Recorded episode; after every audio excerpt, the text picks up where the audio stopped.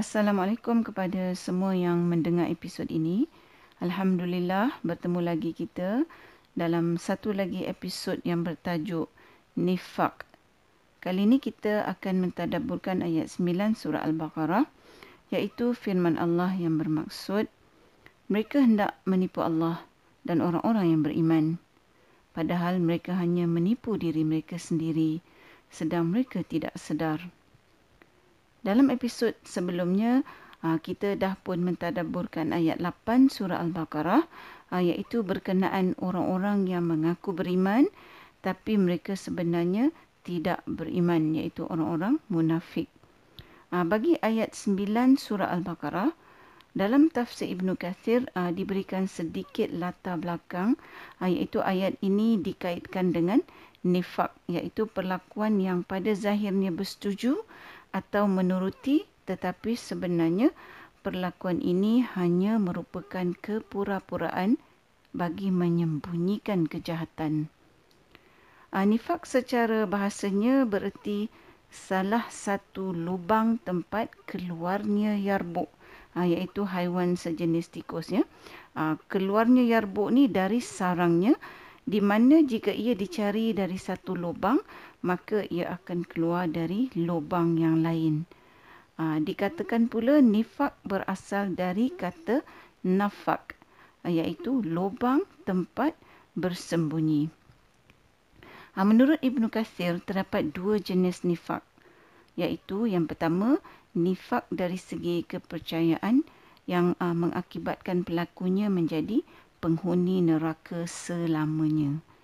Ah, dan keduanya nifak dari segi perbuatan yang ah, merupakan salah satu dari dosa-dosa besar. Dalam tafsir Ibn Kathir ah, juga dinyatakan bahawa wahyu berkenaan orang-orang munafik diturunkan di Madinah kerana pada ketika itu tiada orang munafik di di Mekah.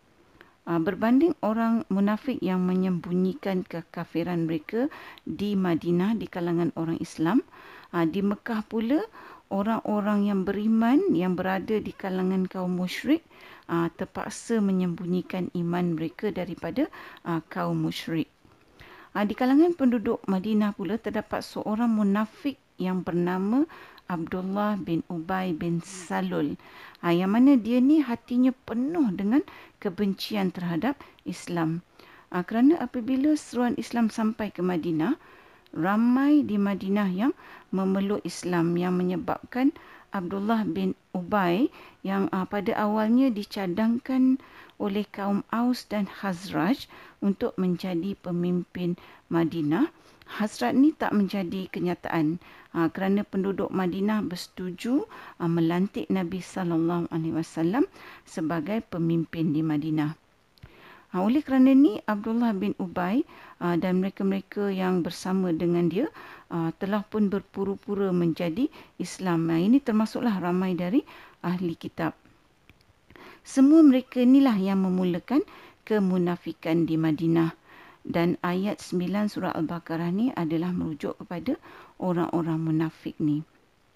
Ha, dalam ayat 9 surah Al-Baqarah ni, Allah mendedahkan bahawa uh, tidak kira sehandal mana pun orang-orang munafik tu menyembunyikan kemunafikan mereka uh, bahawasanya Allah lah yang lebih mengetahui apa yang sebenarnya ada dalam hati mereka dan siapa mereka sebenarnya apa yang orang-orang munafik lakukan adalah tidak lebih dari penipuan kepada diri mereka sendiri.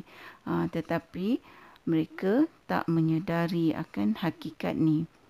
Uh, dengan semua yang kita katakan ni persoalannya bagaimanakah ayat 9 surah al-baqarah ni berkaitan dengan diri kita dan orang-orang di sekeliling kita?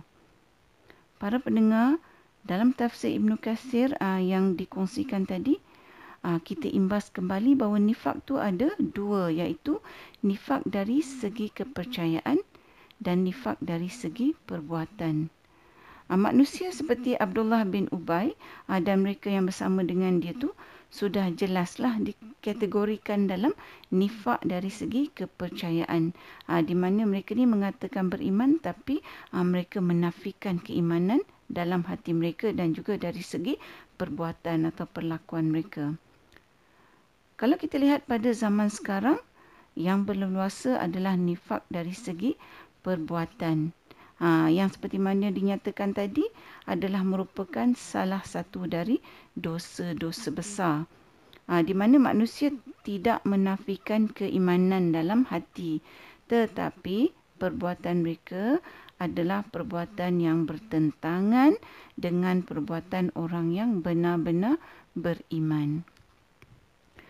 Apabila orang yang beriman melakukan perbuatan nifak, maka ayat 9 surah Al-Baqarah ni juga adalah terpakai kerana perbuatan berpura-pura yang dilakukan oleh mana-mana orang yang beriman tu sebenarnya adalah menipu diri mereka sendiri. Ha, walaupun mereka tu menyangka bahawa yang tertipu adalah orang lain. Ha, dan sudah tentunya mereka takkan dapat menipu Allah yang maha mengetahui tentang perbuatan nifak mereka tu. Allah lah yang maha bijaksana dan mereka yang melakukan nifak ni lah yang sebenarnya jahil. Kerana tidak menyedari hakikat bahawa ah, mereka melakukan semua kepura-puraan ni semuanya adalah berbalik kepada diri mereka sendiri. Apa yang Allah nyatakan dalam ayat 9 surah Al-Baqarah ni? Uh, sememangnya benar ya kerana berapa ramai manusia yang beriman dan masih melakukan perbuatan nifak. Dan mereka tu merasakan diri mereka begitu hebat apabila mereka dapat memperdayakan orang lain uh, bahawa mereka kononnya lebih bijak Ha, sampai orang lain tak dapat menghidu perbuatan nifak mereka sampai sehingga orang-orang lain tu terpedaya. Kalau kita renungkan uh, orang seperti Abdullah bin Ubay dan mereka yang uh, sepertinya uh, sememang hakikatnya tidak menerima Islam. Uh, mereka tu munafik secara menyeluruh iaitu dari segi hati dan perbuatan. Tapi apakah bezanya orang beriman tu sekiranya uh, kita juga melakukan perbuatan nifak dalam kita mengaku beriman? uh, tapi kita melakukan perkara yang uh, bertentangan dengan syiar Allah. Kalau kita imbas kembali uh, tadabbur kita dari uh, salah satu episod yang lepas bahawa di padang mahsyar nanti orang-orang yang benar-benar beriman akan menyaksikan cahaya orang-orang munafik dipadamkan sedangkan Allah menyempurnakan cahaya bagi orang-orang yang benar-benar beriman. Ha, jadi maknanya orang kafir tiada cahaya di padang masyar dan begitu juga orang munafik. Maka alangkah ruginya bila Allah telah uh, mengurniakan seseorang tu nikmat iman, nikmat itu dikufuri dengan perbuatan nifak. Yang mana perbuatan ni merugikan orang tu uh, di dunia kerana mungkin hilang keberkatan disebabkan perbuatan nifaknya tu uh, dan di akhirat pula orang tu akan menerima nasib yang sama dengan orang-orang yang sememangnya kafir. Para pendengar, syaitan tu tahu bahawa apa uh, yang dia bisikkan pada kita uh, iaitu untuk melakukan perbuatan nifak adalah semuanya tipu daya. Sedangkan syaitan tu sendiri takut kepada Allah. Ah, namun persoalannya mengapa kita masih lagi terpedaya? Salah satu sebabnya apabila kita baca ayat-ayat Allah, kita tak renungkan. Bila kita tak renungkan, maka macam mana kita nak dapat petunjuk? Oleh itu para pendengar, mulai dari hari ini apabila kita baca ayat-ayat Allah, kita berhenti, kita renungkan, kita kaitkan dengan diri kita, kita kaitkan dengan hidup kita supaya dengan uh, usaha tadabbur kita ni Allah berikan rahmat petunjuk pada kita.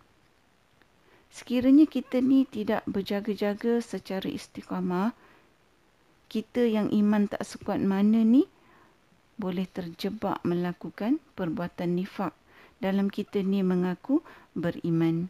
Kerana apa? Kerana syaitan tu sentiasa bekerja keras untuk menjerumuskan kita ke lembah nifak.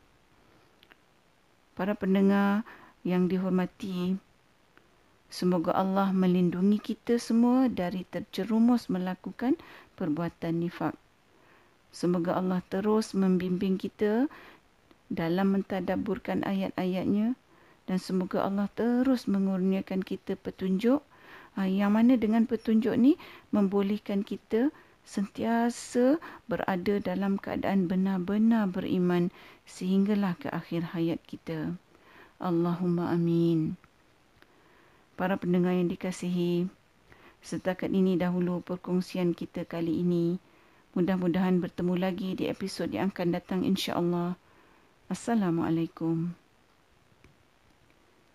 Sekiranya anda merasakan bahawa perkongsian tadabbur bersama Dr. H ini memberikan manfaat kepada anda, saya ingin mengajak anda untuk menyertai saya bergabung usaha menyemarakkan amalan tadabbur Quran dengan memanjangkan perkongsian ini kepada orang lain. Serta jangan lupa untuk tekan butang follow untuk mengikuti episod-episod yang seterusnya. You're the only one for me. Allah. Your love is all I need. Allah. You've given so much to me.